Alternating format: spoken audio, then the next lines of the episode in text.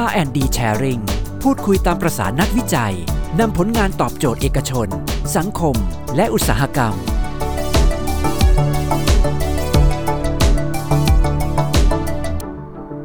สวัสดีครับ ท่านผู้ฟังทุกท่านนะครับ ที่รับชมผ่าน NASDAQ สวทชแฟนเพจ Facebook Live นะครับ รวมถึงท่านที่รับฟังผ่านการถ่ายทอดสัญญาณเสียงไปยัง Clubhouse ไซซีนนะครับ กับกิจกรรม R&D Sharing งานวิจัยไทยสู้ภัยโควิดนะครับ ครั้งนี้เรามาพบกันเป็นตอนที่ 7 แล้วนะครับกระผมเล็กสัญชัยนะครับ รับหน้าที่ผู้ดำเนินรายการ และในวันนี้ผมไม่ได้อยู่คนเดียวครับ สวัสดีครับพี่ซีครับ สวัสดีค่ะ แล้วก็สวัสดีท่านผู้ชมทุกท่านด้วยนะคะซีอภิวดีปิยธรรมรงค์ค่ะ วันนี้เราสองคนกลับมาพบกับทุกท่านอีกครั้งแล้วนะคะ โดยที่เราจะเจอกันทุกวันพุธเวลาประมาณ 10นาฬิกา30นาทีถึง 11นาฬิกา15นาทีค่ะ เช่นเคยนะคะ วันนี้เราสองคนรับหน้าที่พิธีกรผู้ดำเนินรายการที่จะมาถ่ายทอดเรื่องราวเกี่ยวกับงานวิจัยไทย ว่ากว่าจะมาเป็นผลงานวิจัยได้เนี่ยนักวิจัยมีแนวคิด แล้วก็การทำวิจัยประดิษฐ์คิดค้นกันอย่างไรนะคะ เพื่อที่จะ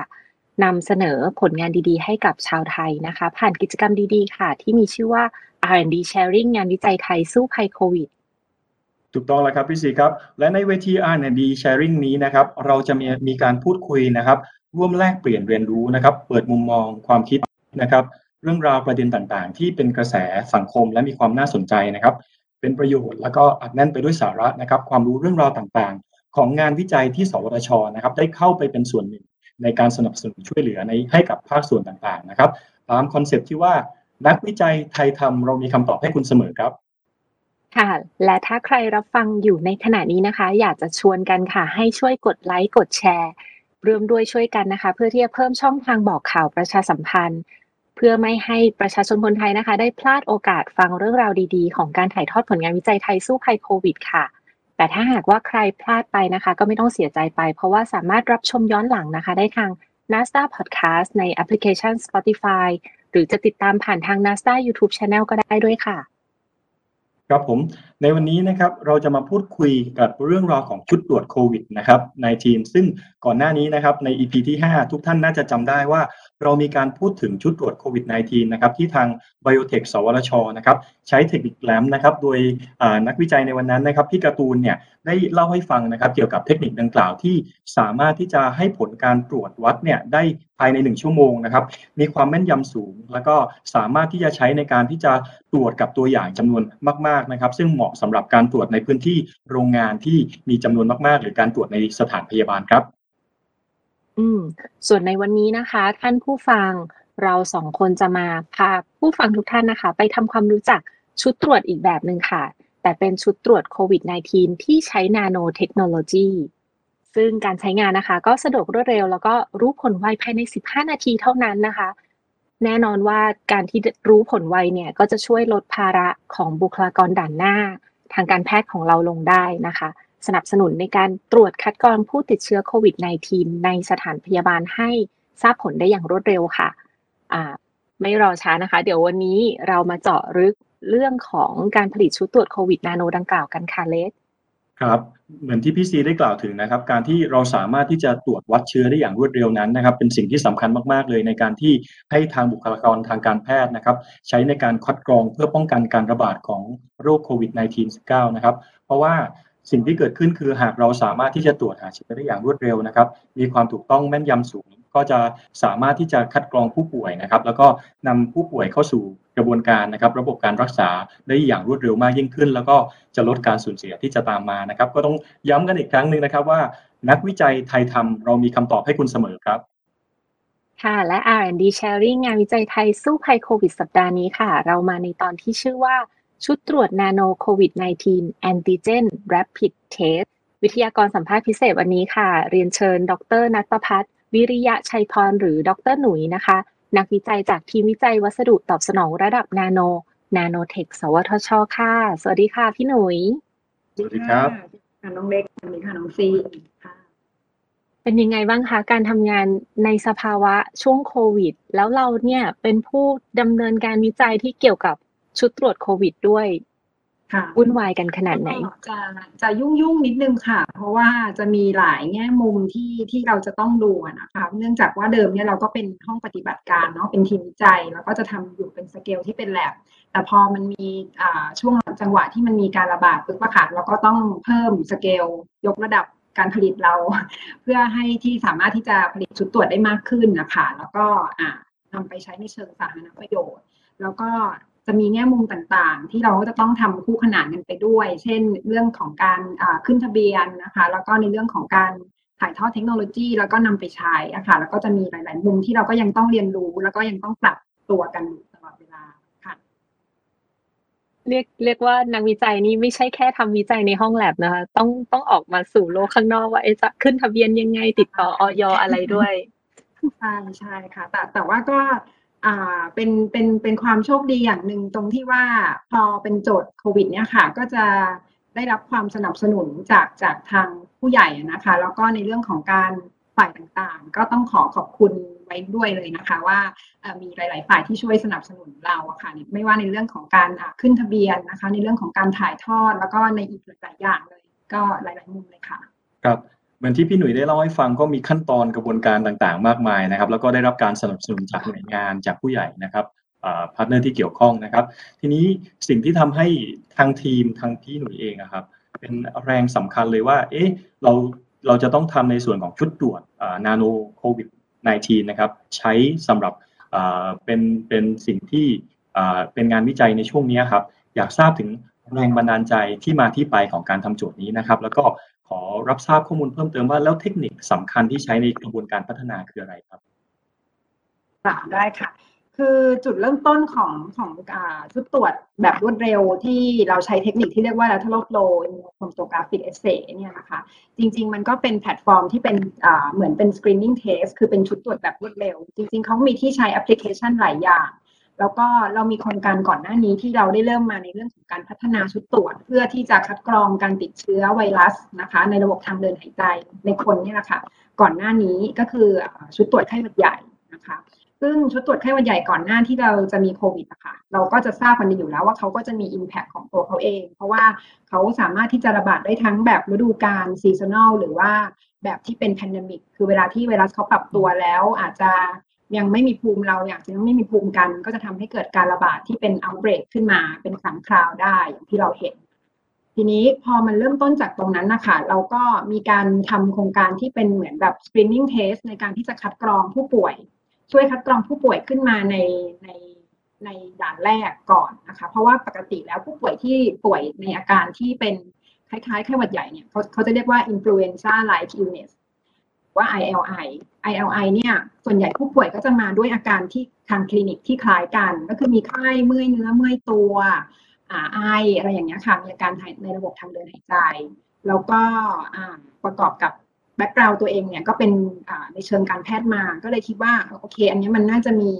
มันน่าจะมีมุมแล้วก็มีความสำคัญในการที่จะนำไปไปใช้จริงนะคะถึงแม้ว่ามันจะมีชุดตรวจที่เป็น commercial อยู่เนี่ยแต่ว่ามันก็ยังไม่ได้มีในมุมที่แบบ ผลิตในไทยแล้วก็นำไปใช้ได้นะคะก็เลยเป็นเป็นจุดเริ่มต้นของการทำโปรเจกต์นะคะพอมีช่วงระบาดของโควิด -19 เข้ามาค่ะ เราก็เลยคิดว่า เราน่าจะเอาตรงเนี้ยไปต่อยอด เพราะว่าเรามีเหมือนเป็นแพลตฟอร์มเทคโนโลยีอยู่แล้ว แล้วเราก็อยู่ในวงการการแพทย์มาประมาณหนึ่งอย่างเงี้ยค่ะเราก็คิดว่ามันน่าจะได้ใช้ประโยชน์ น่าจะได้ใช้ในเรื่องของการช่วยคัดกรอง เบื้องต้นค่ะว่ามีการระบาดที่ที่เยอะขึ้นอะไรอย่างเงี้ยค่ะ ก็เลยก็เลยเป็นที่มาของของการทำชุดตรวจนาโนโควิด 19 Legend Rapid Test ค่ะ ครับพี่หนุ่ยน่าสนใจมากๆเลยนะครับ ก็คือเป็นการเหมือนกับเราสนใจเกี่ยวกับเรื่องของการทำ test ทำอะไรอยู่แล้ว แล้วก็มีองค์ความรู้เบื้องต้นจากโรคอื่นๆ ที่เราได้ทำ screening test แล้วก็เทคนิคที่ใช้ก็คือเป็นแพลตฟอร์มที่ known แล้วก็มีความน่าเชื่อถือมากพอสมควรอยู่แล้ว ดังนั้นพอถึงช่วงเวลาของโควิด ก็เป็นจังหวะที่ดีเลยที่เราได้พัฒนาเทคนิคเหล่านี้ขึ้นมา เพื่อที่จะให้มีความจำเพาะเจาะจงต่อการตรวจนะครับ ก็น่าสนใจมากๆเลยทีเดียวครับทีนี้ถ้าถ้า คำถามแรกเลยค่ะ ที่ซีสนใจก็คือตัวชุดตรวจเนี้ยที่เราผลิตขึ้นได้ภายในประเทศไทยกันเนี่ยค่ะ จะสามารถระบุเชื้อสายพันธุ์ของโควิด -19 ได้ไหมคะ อย่างแบบอัลฟาหรือเดลต้าอะไรเงี้ยค่ะพี่หนุ่ยจริงๆ ชุดตรวจหลักการของชุดตรวจที่ใช้เทคนิคแบบนี้นะคะ สามารถพัฒนาได้แต่ขึ้นอยู่กับว่า target ของที่เราต้องการตรวจนะคะคืออะไร เพราะว่าอันนี้เป็นการตรวจหาชิ้นส่วนหรือว่าเป็นโปรตีน ของตัวเชื้อจริง ๆ อาจจะไม่ใช่โปรตีนก็ได้นะคะ แต่ว่าอะไรที่มันเป็น marker ของของตัวเชื้อที่ดีนะคะ ซึ่งเราก็ในในเวอร์ชั่นที่เราทำเป็น professional use อะเราใช้เป็นโปรตีนตัวหนึ่งที่ทำหน้าที่ห่อห่อหุ้มสารพันธุกรรม ซึ่งตัวโปรตีนตัวเนี้ยเขาจะมีความคงไว้อะค่ะ คือมีความ conserve ในในในแต่ละสายพันธุ์ ดังนั้น ไม่ว่าจะเป็นสายพันธุ์อะไรอะก็จะมีการเปลี่ยนแปลงของโปรตีนตัวนี้อยู่น้อย แล้วก็ประกอบกับอีกปัจจัยหนึ่งคือโปรตีนตัวนี้จะมีเป็นหนึ่งในโปรตีนที่มีจำนวนที่ค่อนข้างมาก ดังนั้น เวลาที่เราเลือกพวกอ่า target molecule ที่จะเป็น marker อะค่ะเราก็จะเลือกจากตรงนี้ แล้วก็จะดูด้วยว่าโมเลกุลที่มาจำเพาะกับโปรตีนเป้าหมายเนี่ยมันมันมัน available ไหมนะคะ ก็จะใช้หลักการพวกนี้ค่ะในการคัดกรองแล้วก็เลือกโปรตีนเป้าหมาย ดังนั้นในตัวของ nano covid 19 antigen rapid test เวอร์ชันปัจจุบันนะคะก็จะสามารถตรวจสายพันธุ์ต่างๆ ได้ ขอให้เป็นโควิด -19 นะคะแต่ว่าจะไม่สามารถแยกได้นะคะว่าเป็นสายพันธุ์อะไร เพราะเราไม่ได้เลือกตัว marker ที่เป็นบอกความแตกต่างของแต่ละสายพันธุ์ค่ะ บอกแค่ว่าติดเชื้อหรือไม่ติดเชื้อเป็นการคัดกรองเบื้องต้นค่ะ อืม โอเคค่ะ ก็คือในในในมุมหนึ่ง ก็คือนักวิจัยเราก็ต้องพยายามที่จะตรวจหาเชื้อให้เจอก่อนเนาะแต่ว่าความสำคัญคือเราอะตรวจเจอแน่ ๆ ไม่ว่าจะสายพันธุ์ใด ๆ แต่ว่าไม่ได้ระบุออกมาว่าเป็นสายพันธุ์อะไร ใช่ใช่ค่ะคือจริงๆ แล้วในในมุมของการตรวจโควิดอะค่ะ เทคนิคที่ใช้ในการตรวจอะมีอยู่หลายเทคนิคด้วยกันนะคะ ก็อย่างที่เราเรารู้จักกันก็ชุดตรวจอาจจะรู้จักกันก่อนหน้านี้ในมุมของ antibody detection เดี๋ยวเดี๋ยวขออนุญาตไปแตะตรงนั้นนิดนึง แล้วก็ชุดตรวจที่อันนี้ที่เราน่าจะรู้เลยไม่ใช่ชุดตรวจแต่เป็นวิธีมาตรฐานเป็น routine use ที่เขาใช้เป็น practical ในการตรวจยืนยัน confirm ก็คือเป็นวิธีทางด้านอนุวิทยา หรือที่เราเรียกว่า molecular approach นะคะคือใช้ใช้วิธีเพิ่มปริมาณสารพันธุกรรม อันนี้ก็ใช้เป็นวิธีในการ confirm ว่าโอเค บวกหรือลบ ซึ่งแต่ละวิธีแต่ละเทคนิคเนี่ยเขาจะมีหลักการในการทำงานไม่เหมือนกัน แล้วก็เมื่อเมื่อหลักการไม่เหมือนกันอะเขาก็จะมีที่ใช้ที่แตกต่างกันนะคะขออนุญาตเล่าคร่าวๆนะคะ ในเรื่องของเทคนิคก็คือถ้าเป็นปกติก่อนหน้านี้เลยก่อนที่จะมีเทคนิคใดๆมันก็ต้องเป็นวิธีเพาะเชื้อเนาะ viral culture แต่วิธีอย่างเงี้ยก็อาจจะไม่เหมาะในการที่จะต้องใช้เป็น screening test เพราะว่ามันต้องใช้สถานที่เฉพาะมันต้องคำนึงถึงความปลอดภัยทางชีวภาพหรือที่เรียกว่า biosafety level มีต้องมีห้องแลบปฏิบัติการที่เฉพาะนะคะวิธีถัดมาก็จะเป็นวิธีที่ตะกี้ได้พูดไปนิดนึงก็คือเป็น molecular approach หรือว่าเป็นอนุวิทยา อนุวิทยาก็คือตรวจหาปริมาณสารพันธุกรรมอะค่ะ ตรวจ genetic material ของของของตัวเชื้อไวรัส ดังนั้นเนี่ยเวลาที่จะไปตรวจเนี่ยเขาต้องสกัดตัวอย่างก่อน พอสกัดเสร็จปุ๊บเขาถึงจะไปเพิ่มปริมาณสารพันธุกรรมนะคะไอตัวสารพันธุกรรมเนี่ย ขออนุญาตเล่าย่อๆนะคะ ว่าไอตัวสายสารพันธุกรรมมันก็จะเป็นดับเบิลส r ตรนเป็นสายคู่กัน ทีนี้เวลาที่จะไป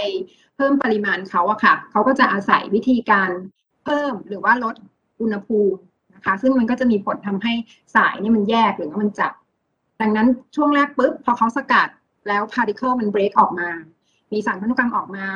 เขาก็จะต้องทำการให้มันคลายตัวออกจากกัน เพื่อที่ต่างคนต่างไปเพิ่มจำนวน เพราะฉะนั้นจำนวนรอบในการเพิ่มอะมันก็จากเริ่มต้นเป็นสองเส้นใช่ไหมคะ สมมติมีแค่มีแค่คู่เดียวเนาะสองเส้นก็จะเพิ่มจากสองเป็นสี่สี่เป็นแปดอะไรแบบนี้ค่ะ ก็จะเพิ่มแบบนี้ไปเรื่อยๆเรื่อยๆ ก็จะเป็นจำนวนรอบ ดังนั้นเมื่อเขาสามารถที่จะเพิ่มปริมาณสารพันธุกรรมได้ปุ๊บอะมันก็จะมีเป็นเทคนิคที่มีความไว ก็จะเหมาะกับการที่จะใช้ในการ confirm ผลนะคะเขาก็จะยืนยันด้วยอ่าเป็นจำนวนรอบที่ที่ที่ตรวจเจอ เช่นบอกว่า คนไข้คนนี้มีอ่าจำนวนรอบที่ตรวจอาจจะสักแปดสมมุติว่าแปดอย่างเงี้ยนะคะ ก็แปลว่าใช้จำนวนรอบอะค่อนข้างน้อยคือแค่แปดรอบก็ก็เจอเชื้อแล้ว ก็แปลว่าเขาอาจจะอยู่ในช่วงพีอะไรเงี้ยค่ะ หรือคนไข้บางคนอาจจะแบบมีจำนวนรอบที่สูง ก็คือต้องเพิ่มปริมาณหลายหลายรอบอะค่ะกว่าจะเจอเชื้อตัวนี้นะคะอันนี้ก็จะเป็นหลักการของเทคนิคที่เป็นเรียกว่า real time RT-PCR ซึ่งเวลาที่เขาเพิ่มเพิ่มปริมาณเสร็จปุ๊บอะเขาจะมีการติดสารที่เรียกว่าแท็กเป็นแท็กโมเลกุลอะค่ะ อยู่ที่ปลายปลายที่จะเป็นเหมือนตัวสารตั้งต้นที่จะไปติดกับตัวแม่แม่แบบต้นแบบ template พอเวลาที่เขาเพิ่มปุ๊บอะสารตัวนี้มันก็จะเหมือนกับ detect ได้ แล้วก็ส่งสัญญาณไปที่เครื่อง ไปที่เครื่องตรวจจับอะค่ะ มันก็เลยจะพบเป็นปริมาณเชื้อขึ้นมานะคะ ก็วิธีนี้ก็เป็นวิธีที่มีความไวสูง แล้วก็ใช้เป็น confirmation test นะคะ แต่ว่าข้อจำกัดก็คือถ้าใช้เป็น screening ปุ๊บอะก็จะมีการกระจุกตัวอย่างที่เราเห็นกันว่าก่อนอันนี้อาจจะมีปัญหาเรื่องของการขาดแคลนน้ำยา หรือว่าการที่แบบ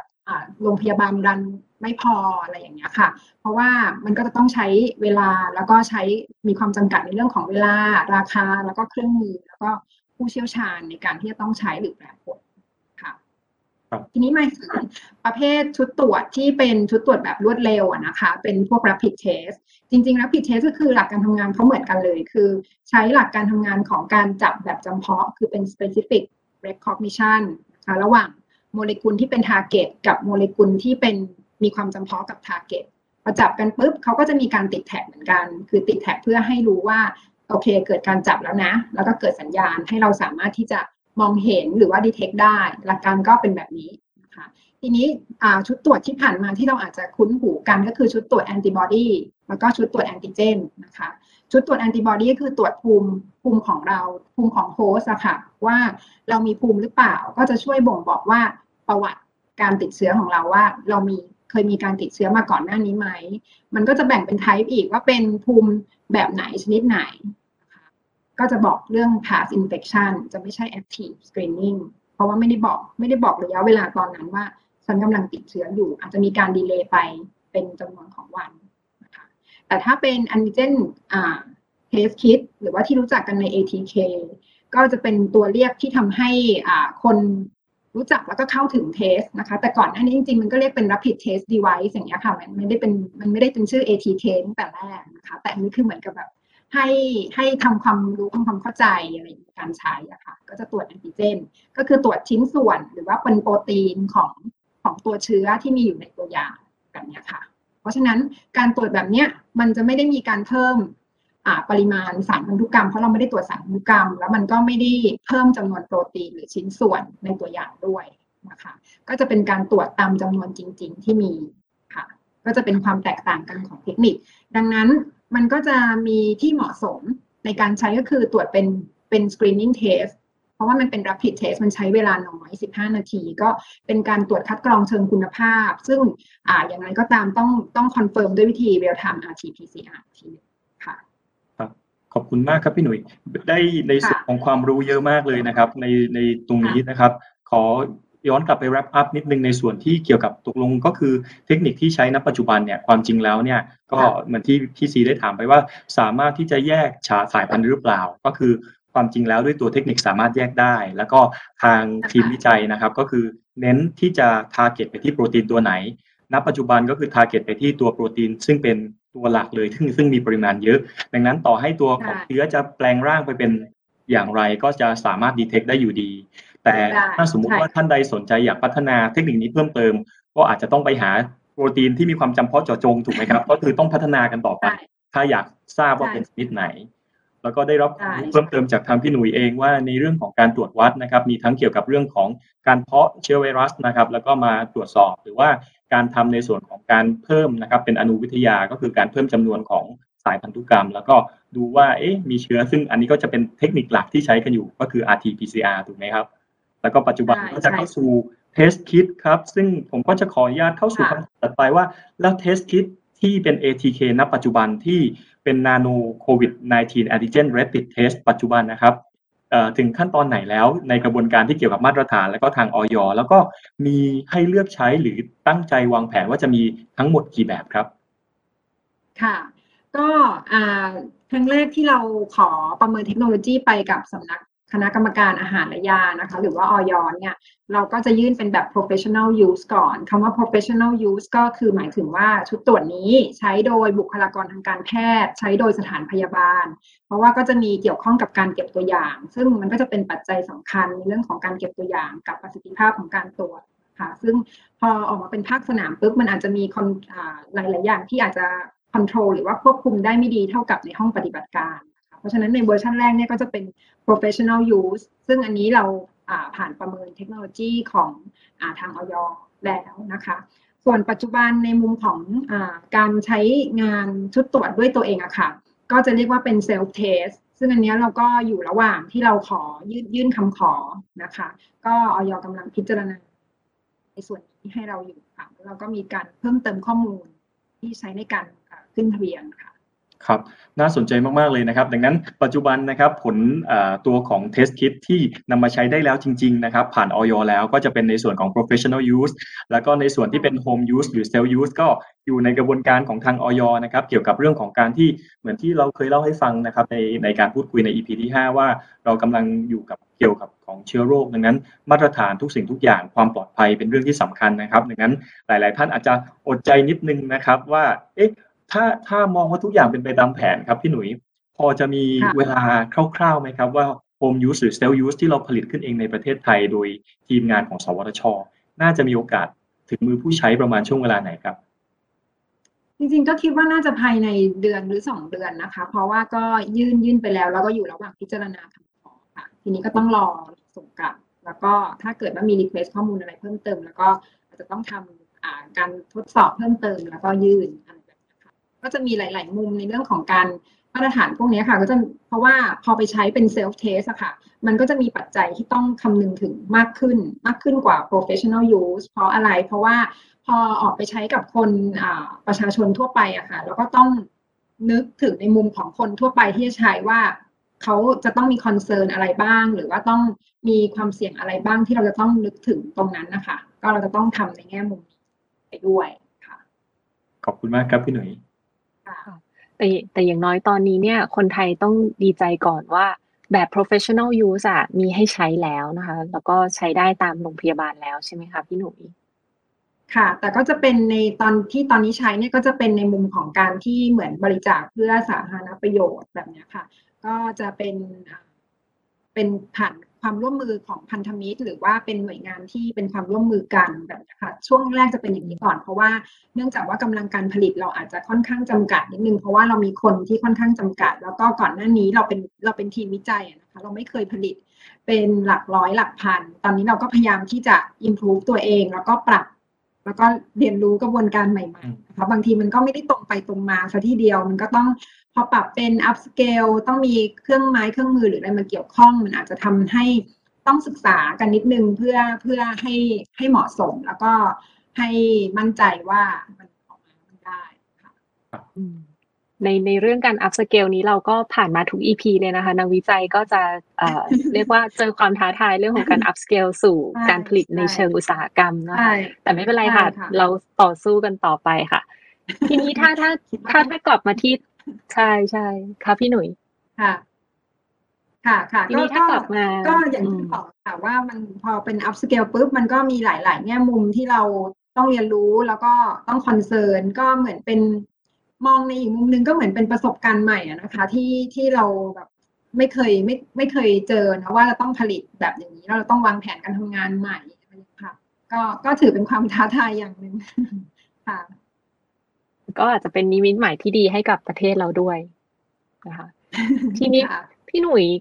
ก่อนที่จะไปถึงแบบเรื่องราวของพันธมิตรปีอยากจะถามนิดนึงที่ว่าไอ้ตัวคือชื่อของเราเนี่ยเป็นชุดตรวจนาโนโควิด -19 แอนติเจน rapid test ทีนี้มันมีข้อดีจุดเด่นแตกต่างยังไงกับ ATK อื่น ๆ ที่เราเคยได้ยินในท้องตลาดอะค่ะ หรือว่าจะเป็นความเร็วความแม่นยำราคาอะไรอย่างเงี้ยค่ะพี่ค่ะก็ถ้าถ้ามองนะคะตอนแรกที่ตั้งตั้งชื่อนี้ เพราะว่าก็คิดว่าเป็นเหมือนเป็นผลงานวิจัยที่เกิดที่นาโนเทคก็เลยเป็นที่มาของคำว่านาโนโควิด -19 antigen เจน rapid test นะคะ ไม่ได้ไม่ได้ไม่ได้ตั้งชื่อย่อหรือว่าเรียกชื่อเป็น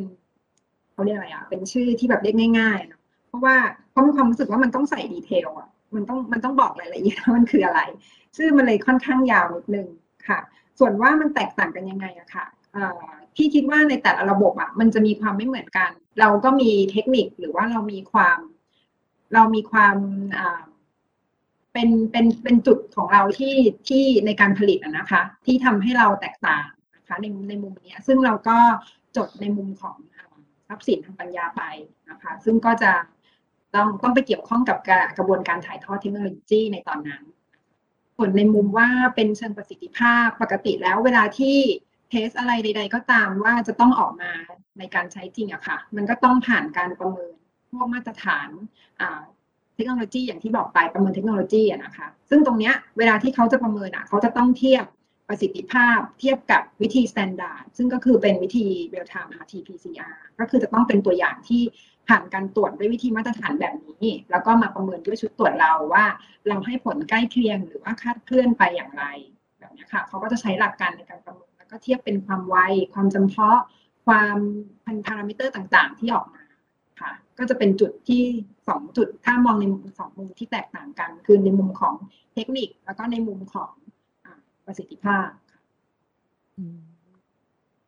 ก็แปลว่าตอนนี้ในเชิงของความแม่นยำการความสามารถในการจำเพาะเจาะจงเนี่ย ก็ผ่านออยเรียบร้อยแล้ว เทียบกับ RT-PCR เรียบร้อยใช่ค่ะใช่ค่ะแบบ pro use นะคะแบบ professional อยู่ที่ประมาณกี่เปอร์เซ็นต์ครับ พอพอจะบอกได้ไหมครับพี่หนุ่ยค่ะความไวเราอยู่ที่ประมาณ 98เปอร์เซ็นต์นะคะ แล้วก็ความจำเพาะอยู่ที่ 100เปอร์เซ็นต์ค่ะ แล้วก็จะมีพารามิเตอร์อีกตัวหนึ่งคือเรียกว่า non cross reactivity อะค่ะ คือดูดูความข้ามกลุ่ม ข้ามกลุ่มในที่นี้ก็คือเหมือนกับดูว่าเทสกับตัวอย่างที่มาด้วยการติดเชื้อด้วยเชื้อไวรัสอื่นเราเป็นยังไงเขาก็จะมีเกณฑ์เขาว่าจะต้องทดสอบขั้นต่ำเท่าไหร่อะไรครับผม น่าสนใจมากนะครับ ก็เป็นชุดตรวจที่ทำโดยคนไทยของเรานะครับ แล้วก็หวังเป็นอย่างยิ่งเลยนะครับ ว่ากำลังการผลิตนะครับ เรื่องของการที่ถ่ายทอดเทคโนโลยีนะครับ ซึ่งสิ่งที่พี่หนุ่ยได้เล่าให้ฟังว่าเป็นสิ่งที่เป็นค่อนข้างท้าทายมากพอสมควรนะครับ ก็อยากให้พี่หนุ่ยเล่าคร่าวๆครับว่า เอ๊ะ เราทำงานใน lab เนี่ย ปกติเราทำได้ประมาณกี่ชุด แล้วพอถึงช่วงเวลาที่การต้องทำ upscale เนี่ย เราต้องทำถึงขนาดไหนนะครับ แล้วก็ ให้ข้อมูลเพิ่มเติมกับพวกเรานิดนึงครับว่า ณ ปัจจุบันในส่วนของการถ่ายทอดเทคโนโลยีเนี่ยมีบริษัทใดที่แสดงความสนใจหรืออยู่ในระหว่างกระบวนการถ่ายทอดเทคโนโลยีบ้างนะครับ แล้วก็คำถามที่ 3 ยาวหน่อยนะครับ ก็หากมีมีท่านใดสนใจ มีหน่วยงานสนใจ มีบริษัทเอกชนสนใจ จะติดต่อได้อย่างไรครับพี่หนุ่ยครับ เอาคำถามที่สองก่อนละกันนะนึกได้ได้ครับเดี๋ยวให้น้องเล็กทวนคำถามอีกทีคำถามที่สองก็คือมีมีผู้สนใจหรือยัง ตอนนี้ก็คือมีมีอยู่ระหว่างพิจารณานะคะ แล้วก็มีมีบริษัทที่รับถ่ายทอดเทคโนโลยีแล้วนะคะ แล้วก็ยังอยู่ในระหว่างที่พิจารณาก็หารือกันในเรื่องของ detail รายละเอียดการถ่ายทอดอยู่ค่ะเป็นคำถามที่สองนะคะครับ คำถามแรกถามว่าอะไรนะคะในในแลบเนี่ยปกติเราก็ทำสักอันสองอันหรือเปล่าผมอยากรู้แล้ว พอถึงเวลาที่ต้องถึงผู้ใช้จริง ๆ เนี่ย เราต้องอัพตัวเองขนาดไหนครับใช่อัปเกรดอัพอัปเกรดอัพจำนวนอัพเลเวลอะไรนะครับ ครับก็ปกติทำในแลบเนี่ย ส่วนใหญ่เราก็จะทดสอบเหมือนทำ reproducibility ทำประสิทธิภาพทำ specificity อะไรอย่างเงี้ยค่ะ ก็จะเป็นมุมของแลบเพราะฉะนั้นปริมาณที่จะผลิตครั้งหนึ่งก็อาจจะประมาณหลักร้อย หลักร้อยนะคะแล้วเราก็จะมีรันหลาย ๆ โครงการ เพราะอย่างที่บอกตอนต้นว่าก่อนที่จะมาเป็นโควิดอะเรามีโครงการอื่น ๆ ที่เราทำชุดตรวจในแง่ของการสกรีนนิ่งไข้หวัดใหญ่ แล้วก็เชื้อที่คล้ายกับไข้หวัดใหญ่ด้วย เราก็จะทำงานพาราเลลกันไปโดยที่ก็จะมีน้องๆที่เป็นผู้ช่วยวิจัยอะค่ะน้องๆก็ทำงานกันหนักเหมือนกันนะคะ ทุกคนก็ทำงานกันหนักเหมือนกันค่ะ แล้วก็เราจะรันพาราเลลกันไปแบบ อ่าแต่พอมาเป็นโควิดปุ๊บเราก็จะต้องหยุดโครงการอื่นๆไว้ก่อน แล้วก็มาโฟกัสที่ตัวโควิดนะคะแล้วก็เราก็เพิ่มกำลังการผลิตอยู่ที่ประมาณ 500ถึง1,000ชุดตรวจค่ะ ต่อสัปดาห์ครับก็ก็ถือว่าเยอะมากพอสมควรเลยนะครับ ในการที่เริ่มจากแลบแล้วก็ต้องทำ upscale ได้ด้วยตัวเองนะครับ แล้วก็คำถามถัดมาครับ จากที่เขาบริษัทหลาย ๆ ที่อาจจะเห็นเราแล้วว่า เอ๊ะ เรามีศักยภาพแล้วก็ได้ฟังเทคโนโลยีในวันนี้ครับ แล้วสนใจครับพี่หนุ่ยครับ อยากจะมาคุยกับทางทางทีมวิจัยเนี่ย จะต้องติดต่ออย่างไรบ้างครับค่ะทางนาโนเทคก็จะมีฝ่ายที่ทำประสานงานด้านนี้นะคะ ก็คือเป็นฝ่ายพัฒนาธุรกิจฝ่าย BD ก็สามารถติดต่อฝ่าย BD TT ได้ค่ะ ก็จะช่วยประสานงาน แล้วก็มีการพูดคุยกันร่วมร่วมกันกับทางสกนะคะ คือ TLO ร่วมกันพิจารณา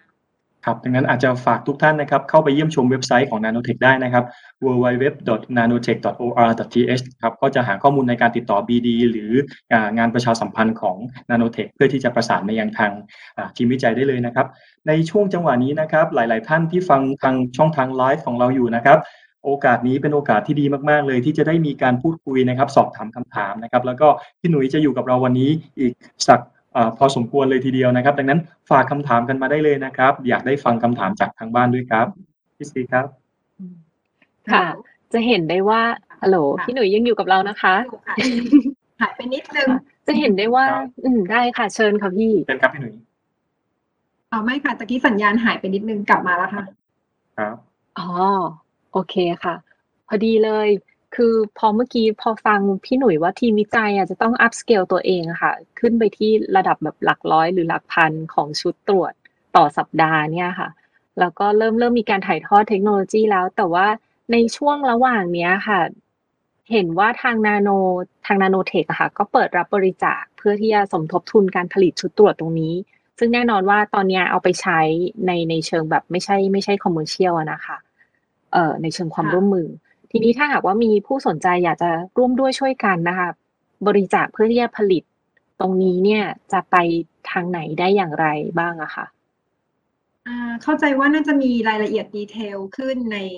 ในในอ่าเว็บมินาในครั้งนี้ใช่ไหมคะ แล้วก็เอ่อ purpose ในการที่เขาเข้าใจว่าระดมทุนเพื่อที่จะนำไป ช่วยเหลือแล้วก็บริจาคให้กับโรงพยาบาลที่อาจจะเป็นเครือข่ายหรือว่าเป็นความร่วมมือหรือว่าที่มีการ request เข้ามาอะไรแบบนี้ค่ะจุดประสงค์ก็จะเป็นแบบนั้นค่ะ แต่ว่าจะเป็น professional use นะคะ คือเป็นการใช้ที่สถานพยาบาลจะต้องย้ำตรงนี้นิดนึงครับก็คือแล้วก็ฝากฝากนิดนึงค่ะในครับ เชิญครับเชิญครับพี่หนุ่ยในในมุมของชุดตรวจอะค่ะ เนื่องจากว่าถ้าในมุมของประชาชนทั่วไปเนาะมันอาจจะเป็นเรื่องที่มันอาจจะเป็นเรื่องที่ใหม่ หรือหรือไม่ใหม่ก็ไม่รู้ คือมันก็จะเป็นหลักการเดียวกันกับชุดตรวจที่เป็นพวก pregnancy test เนาะถ้าเป็นคนเคยตรวจ pregnancy test ก็จะรู้จักเทสแบบนี้ มันใช้หลักการเดียวกัน ว่าสิ่งที่ใหม่อาจจะเป็นเรื่องการเก็บตัวอย่างเนาะเราไม่เคยจะต้องมานั่งสวอปจมูกเอง แล้วก็จะต้องมานั่งตรวจเองใช่ไหมคะดังนั้นเนี่ยมันก็เหมือนกับพอเป็นเทคนิคเทคนิคใหม่อะเราก็จะต้องเรียนรู้ แล้วก็อยากฝากเรื่องการอ่านคู่มือการทำต่อการทำตามขั้นตอนของคู่มือแต่ละชุดตรวจ เพราะว่าแต่ละชุดตรวจอะ เขาก็จะมีการ optimize หรือว่ามีสภาวะ หรือว่ามีความเหมาะสมในการทำเนี่ยไม่เหมือนกัน อาจจะต้อง follow ตามตาม instruction ของคู่มือนั้นๆ นิดนึง เช่นในมุมของการอ่านผลนะคะ ยกตัวอย่าง อาจจะต้องอ่านที่เวลาที่ระบุในในคู่มือแต่ละชุดตรวจอาจจะไม่เหมือนกัน อย่าไปอ่านเวลาที่แบบผ่านไปแล้วหนึ่งชั่วโมงสองชั่วโมง อันนี้อันนี้เคยมีคนมาถามเหมือนกันส่วนตัวนะคะ ว่าแบบ แปลผลได้ไหมแปลผลไม่ได้แล้วค่ะ ถ้าผ่านถ้าผ่านระยะเวลานั้นไปแล้ว เพราะว่าเขาคือ rapid test เนาะมันเป็นการตรวจเชิงคุณภาพ หลักการของเขาเนี่ยมันมีการไหลของ liquid ก็คือเป็น sample ที่เรา extract มา แล้วก็มาอยู่ในยา extract ะค่ะเวลา drop ลงไปแล้วอะมันต้องมีการไหล เพราะมันใช้หลัก chromatography ผ่าน capillary action ในพวก porous membrane ดังนั้นเวลาที่มีการไหลอะ ถ้าเราไปเคลื่อนย้ายเขาหรือว่าเราปล่อยให้เขาไหลไปเรื่อยๆอะแน่นอนมันต้องมีการไหลต่อเนื่องนะคะ มันก็จะเกิดการแปรผลที่คาดเคลื่อน อาจจะต้องปรับเรื่องการแปรผลแล้วก็การใช้งานต้องจำนวนหยดอะไรพวกนี้ค่ะ เหล่านี้เราก็เรียนรู้ในในตัวเราเหมือนกันนะคะในในกระบวนการที่เราเพิ่มสเกลแล้วก็เพิ่มการผลิตแบบนี้ค่ะแล้วก็มีการปรับ แล้วก็อาจจะต้องฝากไว้ในเรื่องของถ้าเกิดไปใช้เป็น self test อะไรพวกนี้ค่ะ การใช้งานพี่หนุ่ยคะถ้าอย่างนั้น โอ้ใช้งานถ้าอย่างนั้นซีซีอยากรู้เลยค่ะว่าด้วยด้วยเทคนิค LFA ของทาง Nanotech เนี่ยค่ะ ตอนนี้เนี่ย หลักการใช้งานเป็นยังไงคะคือต้อง swab ยังไงหรือว่าใช้ยังไงอะคะพี่ คือปกติช่วงพวกอย่างเงี้ย มันจะต้องสวอปที่บริเวณ nasopharyngeal swab คือหลังโพรงจมูกเข้าไปลึกๆ เพราะฉะนั้นในสวอปที่เป็น professional use อะมันจะเป็นก้านยาว มันจะเป็นก้านยาวแล้วมันจะต้อง flexible อะค่ะเพื่อเพื่อที่ว่ามันจะได้แหย่เข้าไปในโพรงจมูกเราได้ถูกไหมคะขออนุญาตพอดีมีติดตัวอย่างมาเดี๋ยวจะ ดูว่าอันนี้จะสาธิตเลยเหรอครับ พี่พี่หนุ่ยครับ ไม่ไม่สาธิตผมสาธิตนักวิจัยมีความพร้อมมากมีอุปกรณ์พร้อมมากนี้ครับมันก็จะเป็นเหมือนแบบเป็น nasopharyngeal swab นะคือมันจะยาวอะค่ะ ยาว เพื่อให้เราสามารถที่จะแหย่ลงไปได้ แล้วก็ต้องดูโพซิชันนิดนึงว่า โอเค เวลาใส่เข้าไปอะ อย่าแทงแบบตรงๆ แล้วก็ดันดันดันถ้าอย่างนี้เราจะเกิดการบาดเจ็บเนาะบาดเจ็บของตัวเราเราจะรู้เองอะ เราจะรู้ตัวเราเองว่าเวลาเราแย่เข้าไปแล้วมันมันจะมีแรงต้านนะคะเราก็ต้องพยายามกดให้มันลงมาทางช่องปาก แล้วก็พยายามสวอปนะคะอันนี้จะเป็น nasopharyngeal swab เลยเป็นที่มาของว่ามันจะมีปัจจัยเรื่องการเก็บตัวอย่างด้วย คุณภาพในการเก็บตัวอย่างนะคะมันก็จะมีผล ครับ อันนี้อันนี้ทำพอเป็น rapid test ครับเชิญครับเชิญครับทำให้ผมสงสัยนิดเดียวครับอย่างพี่หนุ่ยว่าแล้วเมื่อเปรียบเทียบระหว่าง professional use กับ home use เนี่ย ตัวที่พี่หนุ่ยค่ะโชว์เมื่อกี้อะครับเขาจะมีความต่างกันอืมยังไง แล้วทีนี้ความต่างของการ swab เอ่อเนี่ยจะค่ะส่งผลต่อเอ่อตัวของความถูกต้องมากน้อยแค่ไหนครับถูกส่งผลแน่นอนค่ะ จริงๆก็มีหลาย paper หลาย study นะคะ สามารถหาอ่านได้ แต่ก็มันจะ vary ไปตามไปตามการเก็บตัวอย่างเลยนะ คะครับซึ่งซึ่งจริง ๆ จุดประสงค์ของการทำ rapid test อะมันเป็นการคัดกรองอะมันไม่ใช่การยืนยันมันเป็นการคัดกรอง ซึ่งเราจะต้องปฏิบัติตามแนวเวชปฏิบัติเขาเรียกว่าแนวเวชปฏิบัติ คือจะต้องดูว่าเรามีประวัติสัมผัส เรามีอาการทางคลินิก หรือเราไปอยู่ในคลัสเตอร์ ชุมชน community อะไรแบบนี้นะคะ ถ้าเข้าเกณฑ์เข้าเกณฑ์แล้วตรวจพบแล้วเป็นยังไงอ่าบวกและลบเราจะต้อง อีกกี่วันถึงจะต้อง swab ต่อ อันนี้อาจจะต้องฝากในเรื่องของการศึกษาตรงนี้ควบคู่ไปด้วย เพื่อให้เรามีความรู้ความเข้าใจในแต่ละเทคนิคมากมากขึ้น เพราะว่าอย่างที่บอกว่าแล้วผิดเทสอะเขาตรวจโปรตีน คือเทคนิคตรวจได้หลายอย่าง แต่ว่าถ้าผิดเทสพวกนี้เขาตรวจโปรตีนเขาไม่ได้มีการเพิ่มปริมาณสารพันธุกรรม ดังนั้นมันอาจจะถ้าเทียบวิธีมาตรฐานนะความไวมันอาจจะสู้วิธีมาตรฐานไม่ได้ แต่ก็อีกมุมหนึ่งคือคือเขาเป็น pre screening เขาเป็นการคัดกรองอะค่ะเขาไม่ใช่ confirmation ครับค่ะอืมครับ ซึ่งระยะส่วนเวในลาเรื่องของที่ที่ใช้อะค่ะพี่หค่ะนุ่ยระยะค่ะเวลาที่ใช้เรื่องของการไหลผ่าน membrane เนี่ยนะคะ ของเรานี่ใช้อยู่ที่สิบห้านาทีใช่ไหมคะใช่มันก็จะไม่หลุดกันกว่านี้เท่าไหร่ประมาณสิบนาทีสิบห้านาทีแล้วแต่ระบบ ค่ะ ส่วนใหญ่ก็ประมาณนี้ นานสุดที่เคยเจอก็สามสิบก็อาจจะเป็นมีส่วนในการใช้มี integration ในเรื่องของเทคนิค อาจจะเป็นมีเทคนิคอื่นๆ เข้ามาประกอบด้วย ก็จะใช้เวลานานขึ้นอะไรอย่างเงี้ยค่ะ ก็เขาก็จะมีการปรับของเขามา แต่ถ้าแบบผ่านไปแล้วสองชั่วโมงหนึ่งชั่วโมง อันเนี้ยไม่ใช่แล้วผิด test ละ ก็ไม่ควรอ่าน ไม่ควรอ่านผลค่ะดีเลยครับแล้วมีอาจจมีประโยชน์ต้องดูคู่มือมากๆครับ นิดนึงเชิญครับเชิญดูครับคู่มือในการแปลผล เพราะว่าถ้าเป็น self test ค่ะเดี๋ยวนี้อย. เขาจะต้องมีมี guideline เนาะมีข้อเหมือนเป็นข้อบังคับว่าผู้ผลิตจะต้อง provide เป็นเหมือนคลิปสอนการใช้งาน ก็จะต้องควรที่จะเข้าไปดูก่อน แล้วก็ follow ตามนั้นค่ะ คือทำให้ได้คล้ายคลึงมากที่สุด ไม่ว่าผลจะเป็นบวกหรือลบอย่างไร ก็ปฏิบัติตามตามเวชปฏิบัติ แล้วก็อาจจะต้องเข้าระบบเพื่อเพื่อคอนเฟิร์มด้วย PCI อีกทีหนึ่งค่ะอืม ครับผมครับพี่หนุ่ยทีนี้ครับในส่วนของเมื่อกี้นะครับที่ได้ได้ถามถึงได้กล่าวถึงนะครับ ว่าณปัจจุบันเนี่ยช่องทางในการที่รับถ่ายทอดเทคโนโลยีเนี่ยมีทั้งสองส่วนเลยนะครับ ก็คือทั้งในภาคเอกชนหรือผู้สนใจที่จะรับเทคโนโลยีไปเพิ่มกำจำนวนการผลิต หรือหลาย ๆ ท่านที่มองว่า สามารถที่จะสนับสนุนในเรื่องมุมมองของการบริจาคนะครับ เพื่อที่จะทางทีมวิจัยก็จะได้ดำเนินการก็คืออัพสเกลกันเองถูกไหมครับ แล้วก็ส่งให้กับทางโรงพยาบาลเพื่อที่จะช่วยเหลือในขั้นตอนของการคัดกรองเบื้องต้นนะครับ ให้กับประชาชนที่หลาย ๆ ท่านที่อาจจะยังไม่สามารถเข้าถึงนะครับการตรวจที่เป็นวิธีมาตรฐานได้ได้อย่างรวดเร็ววันนี้ก็จะมาช่วยให้โรงพยาบาลสามารถที่จะช่วยเหลือได้มากขึ้นนะครับ ดังนั้น 2 ช่องทางด้วยกันนะครับ ที่ทุกท่านที่จะสามารถที่จะ หากสนใจในส่วนของเทคโนโลยีส่วนนี้นะครับ ทั้งการถ่ายทอดเทคโนโลยีนะครับ สามารถตรวจ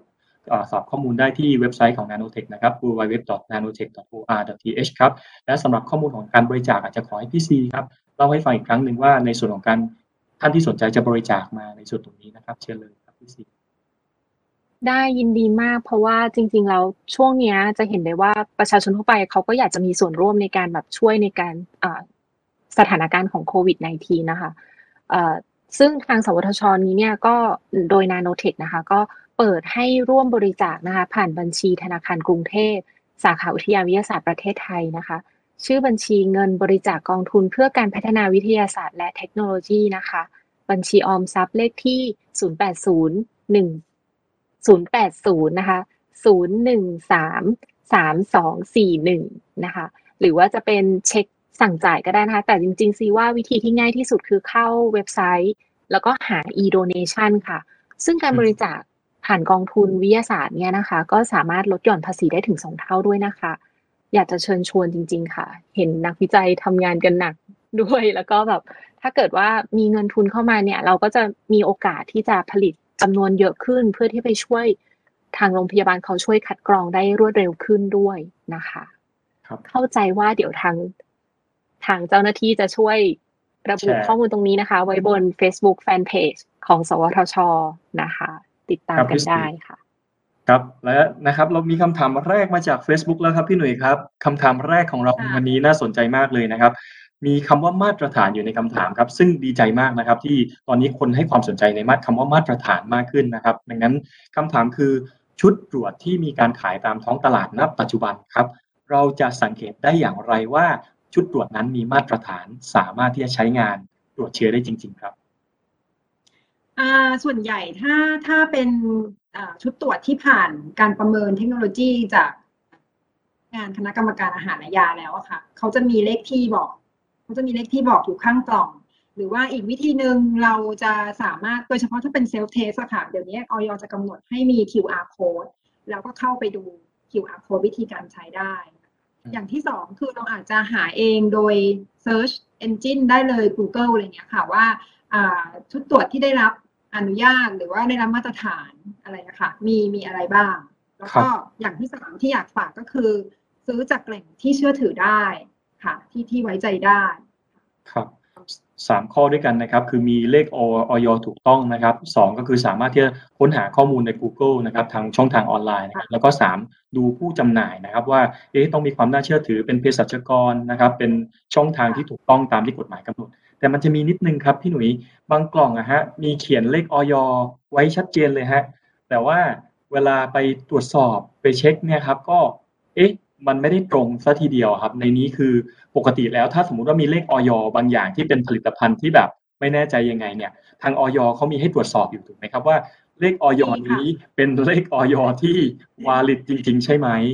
ใช่ไหมครับก็น่าจะมีนะคะ เพราะว่าโดยเฉพาะครับของตัวชุดตรวจ อันนี้ถ้าพูดถึง in general อะเว็บไซต์ของอย.เขาจะมีให้เช็คอยู่แล้วว่าครับยาหรือว่าอะไรเงี้ยค่ะ มันขึ้นทะเบียนถูกต้องหรือเปล่านะคะ อันที่สองก็คือว่าสามารถที่จะเช็คอ่าโดยเฉพาะตัวชุดตรวจโควิดอะเขาจะมี search ปุ๊บอะขึ้นเลย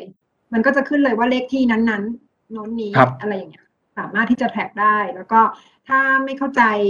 อ่าวิธีการปฏิบัติงานก็ปรึกษาเภสัชกรณจุดใกล้บ้านครับได้ครับ ก็ฝากนะครับทางท่านที่ซื้อชุดเอ่อตรวจมาใช้นะครับ ก็ search นิดนึงกับเว็บไซต์ของออยแล้วก็ตรวจสอบว่าตัวของผลิตภัณฑ์ กับตัวสิ่งที่เราถือย.ู่ในมือกับข้อมูลที่ปรากฏในเว็บไซต์ เป็นข้อมูลที่ตรงกันนะครับ เพื่อที่จะอย่างน้อยเราจะได้ใช้ชุดตรวจที่มีมาตรฐาน แล้วเราสามารถที่จะเชื่อผลในการสกรีนได้ระดับหนึ่งนะครับก็ต้องย้ำเหมือนที่พี่หนุ่ยบอกว่า เป็นแค่การค่ะสกรีนเบื้องต้นนะครับ ถ้า sure จริง ๆ ก็ต้องเป็น RT-PCR นะครับใช่ค่ะใช่ครับ อันนี้เสริมเสริมคือซีเคย search แล้วพี่มันขึ้นเลย ว่ามีบริษัทไหนบ้าง แล้วก็มีประเภทด้วยว่าตรวจทางน้ำลายหรือว่าตรวจด้วยการ swab อืมมีมีรายละเอียดเขาจะแยกประเภทค่อนข้างดีเลให้เป็ค่ะตามสีเป็นสีเลยค่ะ สีนี้สีชมพูคืออะไรแบบเนี้ยค่ะ professional use self test อะไรแบบเนี้ยค่ะ แล้วในนั้นก็จะไม่ได้มีแค่ชุดตรวจ rapid test นะคะเขาก็จะเริ่มต้นตั้งแต่ตรวจ antibody ตรวจ rt pcr มีทุกอย่างเป็นไฟล์เลยค่ะใช่สามารถใช่เข้าไปดูแล้วก็ เดี๋ยวนี้มันมันเข้าถึงง่าย ก็สามารถดูได้ ครับทีพี่นี้ซีมีครับทางบ้านค่ะ ส่งอ่ามีคนส่งกำลังใจมาส่งให้แบบพี่หนุ่ยครับพี่ซีครับค่ะขอบคุณค่ะเชิญครับพี่ซีเอ่อค่ะ ก็มีมีจากทางบ้านนะคะ ผ่านทาง Facebook Live นะคะอยากจะขอขอบคุณทีมวิจัยค่ะ ที่ช่วยวิจัยทำชุดตรวจนี้ขึ้นมานะคะ แล้วก็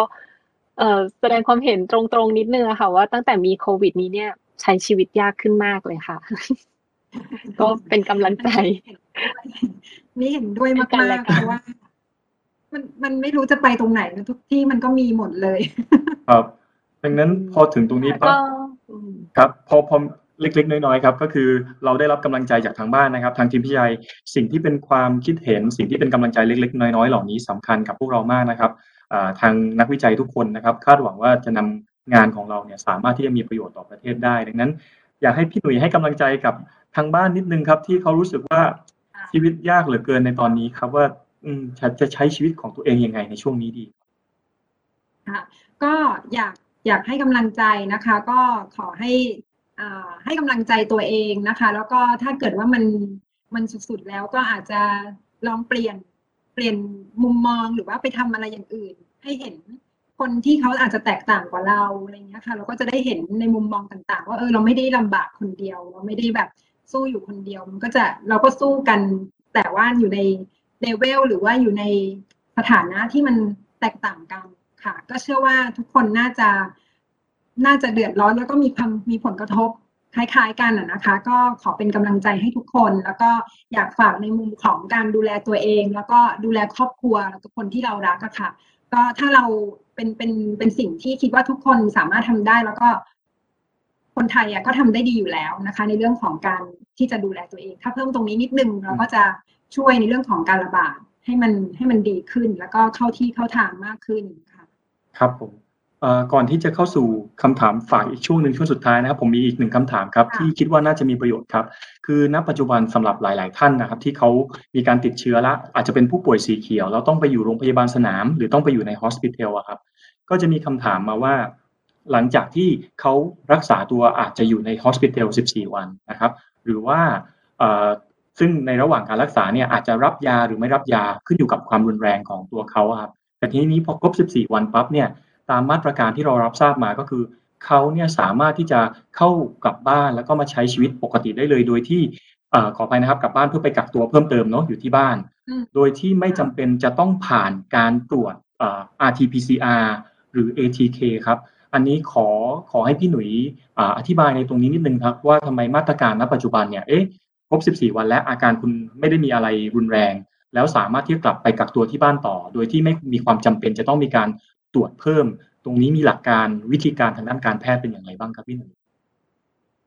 อันนี้พี่เข้าใจว่ามาตรการหรือว่าแนวทางเวชปฏิบัติ มันจะปรับเปลี่ยนอยู่เรื่อยๆค่ะครับเพราะว่ามันจะต้องปรับให้เหมาะสมกับสถานการณ์ แล้วก็อ่าหลายๆอย่างนะคะ ทีนี้ถ้าเขาบอกว่า 14 วันคืออาอาการดีขึ้นมีการมอนิเตอร์ ด้วยโรงพยาบาลด้วยระบบของเขาแล้วอะค่ะ แล้วก็กลับกักตัวไปต่ออีก 14 วันที่บ้านเนี่ยก็ก็คิดว่าน่าจะเพียงพอ ถ้าไม่ได้มีอาการหรือว่าไปสัมผัส อะไรที่เป็นเหมือนเป็นประวัติใหม่ขึ้นมานะคะถ้าเป็นนับจากอันแรกเลยมันก็น่าจะโอเคค่ะอืมแต่ว่าทั้งนี้ทั้งนั้นเราก็ต้องดูแลตัวเอง แล้วก็จะต้องสังเกตตัวเองอยู่เสมอๆแล้วก็การกักตัวก็ต้องทำเป็นกิจจลักษณะ คือจะต้องเป็นการกักตัวจริง ๆ ก็จะต้องมีการอ่าจะต้องมีการวางแผนกันนิดนึงว่าจะอ่าจะยังไงอะไรอย่างเงี้ยค่ะ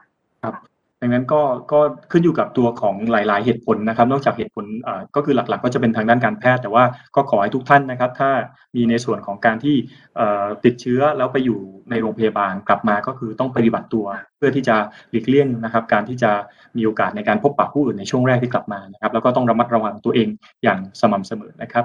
น่าจะเข้าสู่ช่วงสุดท้ายของในวันนี้แล้วนะครับพี่ซีครับ ครับก็ใช่ขอค่ะแต่ว่าเชิญครับเชิญครับ แต่ว่าเดี๋ยวเราไปต่อกันอีกนิดนึงนะคะ จนถึงเที่ยงที่ Clubhouse กันค่ะ เพราะว่ายังมีอีกหลายคำถามนะคะที่อยากชวนพี่หนุ่ยคุยอยู่เลยนะคะครับก็ค่ะในในสำหรับท่านตอนที่นี้ก็สำหเข้ารับท่านที่อยู่ในอืม Facebook Live นะครับ ตอนนี้ขอเป็นสิ่งอ่าขอแมสเซจนะครับที่จะฝากให้กับคนที่ฟังอยู่ทางอ่า Facebook Live นะครับเมื่อกี้ให้กำลังใจกับทางประชาชนไปแล้ว ก็คือขอเพิ่มเติมครับให้กำลังใจโดยภาพรวมแล้วกันนะครับ กับทางทีมวิจัยที่ ทางทีมพี่หนุ่ยทีมวิจัยของพี่หนุ่ยก็แสดงให้เห็นแล้วว่าแม้สภาวะโควิดใช้งานยาก เราก็สามารถสร้างชุดตัวของ antigen test kit เพื่อที่จะนำมาใช้ในการช่วยแก้ปัญหาให้ประเทศได้นะครับ ก็อยากให้เป็นกำลังใจกับนักวิจัย แล้วก็เป็นกำลังใจให้กับประชาชนทั่วไปอีกครั้งหนึ่งนะครับว่า ในการที่จะเราฝ่าฟันวิกฤตครั้งนี้ไปด้วยกันได้เนี่ยเราเราจะเดินไปด้วยกันยังไงครับ พี่หนุ่ยเชิญครับค่ะถ้าเป็นในมุมของของอการวิจัยนะคะ ก็คิดว่า ไม่ใช่แค่ทีมที่ทำวิจัยเรื่องโควิด แต่ว่าทุกทีมวิจัยก็คงจะตั้งใจทำงานเหมือนกัน ความทุ่มเทน่าจะคล้ายๆกัน แล้วก็น่าจะเข้าใจลักษณะงานวิจัยเหมือนกันแม้จะมีแอปพลิเคชัน หรือว่ามีอ่า area ไม่เหมือนกันก็ตามนะคะ ก็คิดว่าทุกคนทำงานหนัก แล้วก็ทุ่มเทก็ก็ขอเป็นกำลังใจให้อะค่ะ ทั้งในทีมวิจัยแล้วก็ประชาชนทั่วไปก็คิดว่า ไม่มีงานเลี้ยงใดไม่เลิกลาเนาะมันต้องมีวันจบ ก็คิดว่าเดี๋ยวมันมันก็น่าจะมีลิมิตของเขาก็เราก็น่าจะมีส่วนในการที่จะช่วยการหยุดการแพร่ระบาดหรือว่าให้มันจบลงเร็วขึ้นด้วยด้วยการดูแลตัวเองนะคะก็คงจะต้องฝากแง่มุมนี้นะคะเชื่อว่าทุกคนทำงานหนักไม่ใช่ไม่ใช่แค่ทีมโควิดอย่างเดียว คิดว่าทุกคนที่คือคือมีความเชื่อว่าแต่ละเทคนิคหรือว่าแต่ละงานวิจัยอะเขาก็จะมีความเหมาะสมในในช่วงเวลาหรือว่าการใช้งานที่ในในแบบของเขา อย่างนี้ค่ะ ก็คิดว่าทุกคนน่าจะทำงานหนักเหมือนกัน ก็ขอเป็นกำลังใจให้ค่ะตัวเองด้วย ขอบคุณครับอ่าขอบคุณค่ะ ค่ะ แล้วสำหรับวันนี้นะคะ R&D Sharing นักวิจัยไทยสู้ภัยโควิด ค่ะ เรื่องราวของชุดตรวจ Nano COVID 19 Antigen Rapid Test นะคะ ฝีมือนักวิจัยไทย ก็ต้องขอขอบคุณพี่หนุ่ยนะคะ ดร นัทประพัฒน์วิริยะชัยพร นักวิจัย จากทีมวิจัยวัสดุตอบสนองระดับนาโน นาโนเทค สวทช นะคะ ที่มาเป็นแขกรับเชิญพิเศษค่ะ ร่วมแลกเปลี่ยนแล้วก็ให้ความรู้เยอะแยะมากมายเลยนะคะ วันนี้ซีจดเลคเชอร์ตามแทบไม่ทันนะคะ ก็ได้ประโยชน์นะคะ ทั้งความรู้แล้วก็เกี่ยวกับงานวิจัยไทยด้วยว่าเอ้ยจะ upscale ไปสู่อุตสาหกรรมอย่างไรนะคะ ก็ได้เห็นถึงความพยายามของนักวิจัยเรานะคะ ที่ต้อง มาร่วมด้วยช่วยกันจริง ๆ นะคะ ต่อสู้กับสถานการณ์การแพร่ระบาดของโควิด -19 ค่ะเล็กครับผมเห็นด้วยมากๆนะครับ วันนี้เป็นเซสชันหนึ่งที่สนุกมากๆ แล้วก็ได้ความรู้ไปด้วยกันนะครับ ก็เราจะกลับมาพบกันใหม่ในสัปดาห์หน้านะครับ วันพุธที่ 22 กันยายนนะครับ กับเรื่องราวของเปลความดันลบสำหรับเคลื่อนย้ายผู้ป่วยโควิด -19 หรือมีชื่อเล่นนะครับว่าพีทหรือเปลปกป้องนะครับนักวิจัยไทยทำเรามีคำตอบให้คุณเสมอนะครับ อย่าลืมนะครับ ทุกวันพุธเวลา 10นาฬิกา30นาที ถึง 11นาฬิกา15 นาทีนะครับ ทั้ง 2 ช่องทาง Facebook Fanpage NASDA สวทช และการถ่ายทอดสัญญาณเสียงไปยัง Clubhouse s i ซีนนะครับ และสำหรับท่านนะครับที่พลาดชมแบบสดๆนะครับ ก็สามารถที่จะรับชมย้อนหลังผ่านทางช่องทาง YouTube และ NASDA Podcast นะครับสำหรับในวันนี้นะครับพวกเรา 3 คนนะครับสำหรับช่องทาง Facebook Live นะครับอย่าลืมเหมือนที่หลาย ๆ ท่านที่อยู่ใน Clubhouse ยังอยู่กับเรานะครับ เดี๋ยวทางพี่หนุ่ยจะไปจอยกับเราในห้อง Clubhouse นะครับไซซีนต่อนะครับ แต่สำหรับในช่องทางของ NASA ตัวของ Live นะครับพวกเรา 3 คนนะครับพี่หนุ่ยนะครับดรหนุ่ยดรซีแล้วก็ผมดรเล็กนะครับวันนี้ขอขอบคุณทุกท่านเป็นอย่างมากนะครับที่อยู่กับพวกเราตั้งแต่ต้นนะครับจนถึงตอนนี้นะครับแล้วก็เราจะพบกันอีกครั้งหนึ่งนะครับ วันพุธหน้านะครับวันที่ 22 กันยายน ขอบคุณครับ สวัสดีครับ สวัสดีค่ะ ติดตามรับฟัง R&D Sharing ได้ใหม่ ในตอนต่อไปทาง NASDA Podcast